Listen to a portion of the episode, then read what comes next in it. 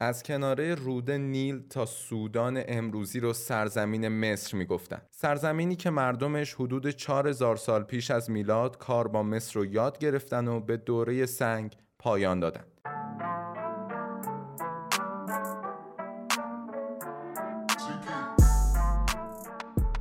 سلام من بزرگ مهرم از استودیوی تایملس روم. تو قسمت سوم پادکست تاریخ معماری می‌خوایم بریم سراغ معماری باستانی و عظیم مصر. یکی از مورخای معروف یونان به نام هرودوت در مورد مصری ها میگه که این قوم بیشتر از هر قوم دیگه‌ای به صورت افراطی مذهبی هن. واقعا هم اینجوریه اونا خونه های خودشونو از یه سری مساله مثل نی و شاخ و برگ درختها و چیزای کم دوام می ساختن که الان هیچ اثری ازشون نیست. به جاش کلی مقبره و آرامگاه دارن که هنوزم پاورجان و از سنگای سخت برای ساختش استفاده کردن. در کل باورشون و توجهشون بیشتر سمت زندگی پس از مرگ بوده و هنر و معماریشون هم بر اساس این نوع نگرش پایریزی شده. نکته جالب دیگه در مورد فرهنگ مذهبی مصریا این بوده که اوضاع طبیعی اطرافشون و نظام اجتماعیشون تو مذهبشون هم منعکس می شده یعنی چی این حرف؟ یعنی اینکه مثلا تو دوره‌ای که مصریا به صورت دست جمعی زندگی می‌کردن و شغلشون گلهداری بوده خداهاشون هم به صورت جونور و پرنده بوده و وقتی که به کشاورزی و یک جانشینی رو میارن خداشون رو خورشید می‌دونستن. در واقع خدای آفتاب که اسمش هم رع بوده.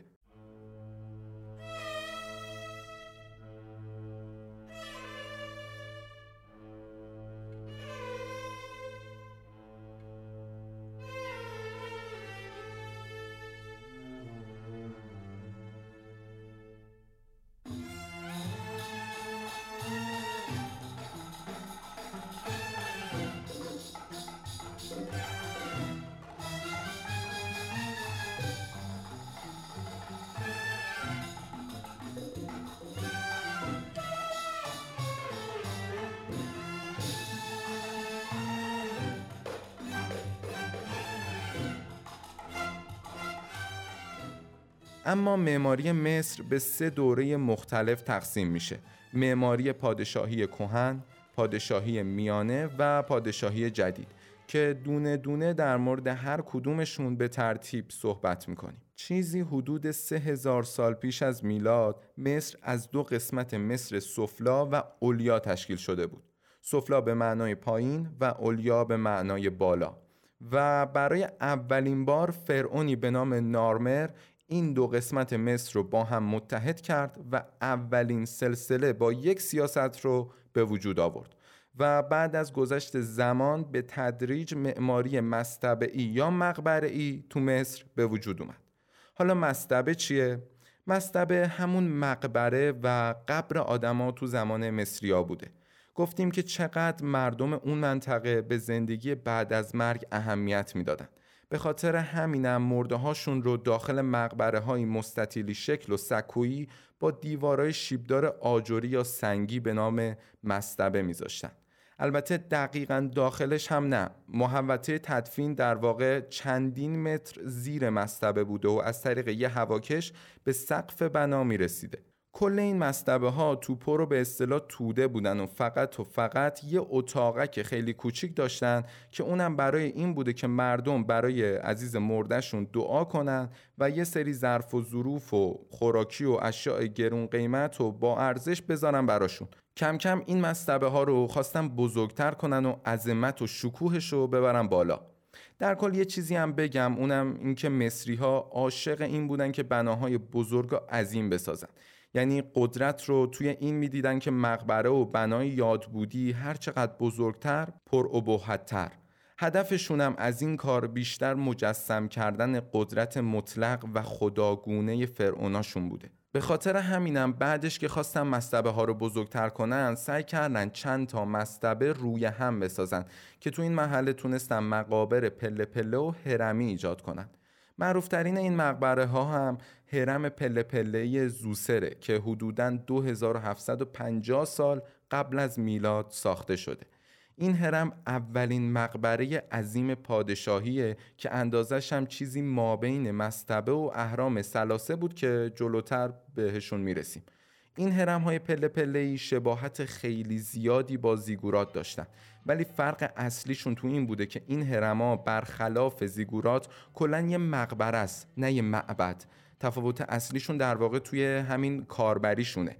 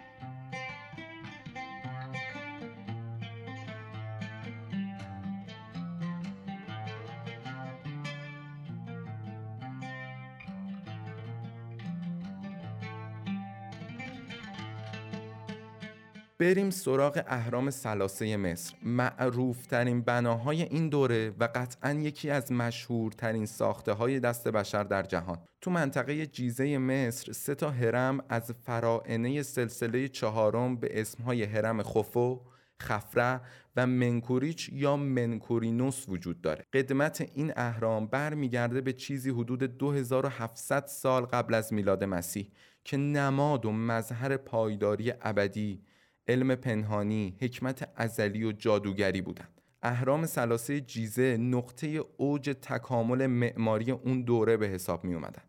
نکته خیلی جالب مخصوصا برای خود من در مورد این هرما می‌دونید چیه اینکه ساختنشون تو این وسعت و اندازه و عظمت اصلا ضرورتی نداشته در واقع هر کدوم از این هرمای قول پیکر قبر یه دونه از فرائنه بوده و هیچ موجود زنده ای هم ازش استفاده نمی کرده.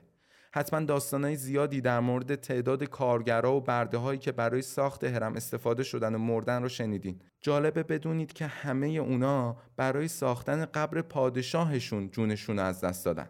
البته پادشاهی که خداشونم بوده. یه نکته دیگه این که تو همین زمان که اهرام رو هم می ساختن مستبه هم ساخته می شده در واقع کنار همین هرما یه سری مستبه برای دوستان و آشنایان فرعون کنار هرم بوده که موقع مرگ مومیایشون می‌کردن تا اون تو قرار بگیره. تو سه تا هرم معروف مصر هرم خفو قدیمی ترین و البته بزرگترین هرم اون منطقه است. طول زل قاعدش 227 متر. طول هر یالش 217 متر و ارتفاع الانش 138 متره و مساحت قاعدش بیشتر از 5 هکتار زمینه. این بنا از حدوداً دو میلیون و 300 هزار قطعه سنگ دو نیم تونی ساخته شده. جالبه بگم محاسبه کردن با این میزان از سنگ میشه یه دیوار کوتاه دور فرانسه الان کشید. ببینید چقدر این هرم بزرگه. اما هنر معمارا و سازنده های این هرما فقط تو بزرگ ساختنشون نبوده. نکته مهمتر رعایت تناسب توی بنا بوده. نه فقط توی اهرام بلکه تو تمام بناهای این دوره طراحی به صورت کاملا متناسب انجام شده تا این عظمت ساختمونا به چشممون با شکوه بیاد. البته این هرما یه مشکلی هم به وجود آورده بودن که تو دوره های بعدی باعث تغییرشون شدن.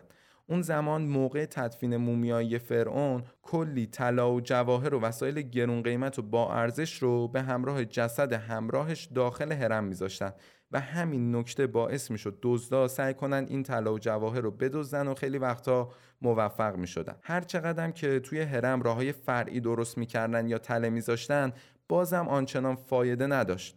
به خاطر همینم وقتی دوره پادشاهی کهن تموم میشه تو معماری پادشاهی میانه مقبره های صخره‌ای جای هرما و مستبه ها رو می‌گیرن. یه سری مقبره های ستوندار سنگی با کلی نقاشی و نقش برجسته روی دیوارای صخره. این مقبرهای صخره‌ای هم هزینه ساخت کمتری نسبت به اهرام داشتن هم زمان کمتری نیاز بود برای ساختشون هم به خاطر اینکه تو صخره و مناطق دوردست بودن دست برد زدن بهشون کار سختی بوده. از دوره پادشاهی میانه به خاطر جنگ و درگیری های زیادی که بین فرائنه و صاحبای زمین و کشاورزای اون موقع در جریان بوده آثار زیادی باقی نمونده. اما مجدد توی دوره پادشاهی جدید آرامش تا حد خیلی زیادی به مصر برمیگرده و باعث میشه بناهای زیادی ساخته بشه. هنر دوره پادشاهی جدید شامل انواع مختلف شیوه ها و خصوصیات بود. از محافظه کاری خشک و یخزده گرفته تا نوآوری خیره کننده از عظمت طلبی ستمگرانه و ظالمانه تا زینتکاری ظریف و ماهرانه. به خاطر همین این دوران هنری رو به هیچ وجه نمیشه با انتخاب چند نمونه ازش به طور کلی معرفی کرد. با دونستن این نکته بریم سراغ چند تا از بناهای این دوره. اول از همه هم مقبره حتشبسوت رو معرفی کنیم. این مقبره متعلق به ملکه‌ای به همین اسم بوده که حدوداً 1500 سال قبل از میلاد ساخته شده. بنایی که داخل یه دره ساخته شده و از سطح کف دره تا سه طبقه به صورت ستوندار بالا اومده.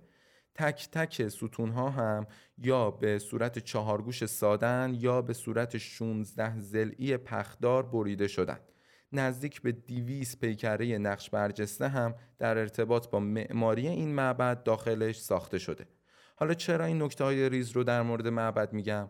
به خاطر اینکه متوجه بشید در عین بزرگی و عظمت چه دقتی به نکات ریز و تزئینات کار کردن و ظریف کاریشون تو ساخت چنین مقبره های به شدت بزرگی واقعا قابل تعمله بنای معروف بعدی این دوره و آخرین مقبره که تو این قسمت در موردش صحبت می‌کنیم معبد صخره رامسس دومه که متعلق به آخرین فرعون بزرگ و جنگاور مصر بوده که همزمان با حضرت موسی تو مصر فرمان روایی می‌کرده. این آقا برای ستایش خودش چهار تا تندیس قول پیکر از خودش رو برای نماسازی مقبره به کار برده. که البته همین مقیاسای قول پیکر هم داخل معبد استفاده شده. پیکرها و نقش برجسته های بزرگی که روی ستونهای این ساختمون کار شده و عظمت ستونها و پیکرها کاملا با فضای معبد تناسب داره. به عنوان نکته آخر هم بگیم که یکی از دلایل اهمیت معماری مصر باستان جدا از چیزهایی که گفتیم تأثیریه که روی معماری یونان گذاشته. حالا مفصل در مورد معماری یونان به وقتش صحبت می‌کنیم. ولی اینو بدونید که یونانیا الهامای زیادی از بناها و مقابر مصری گرفتن.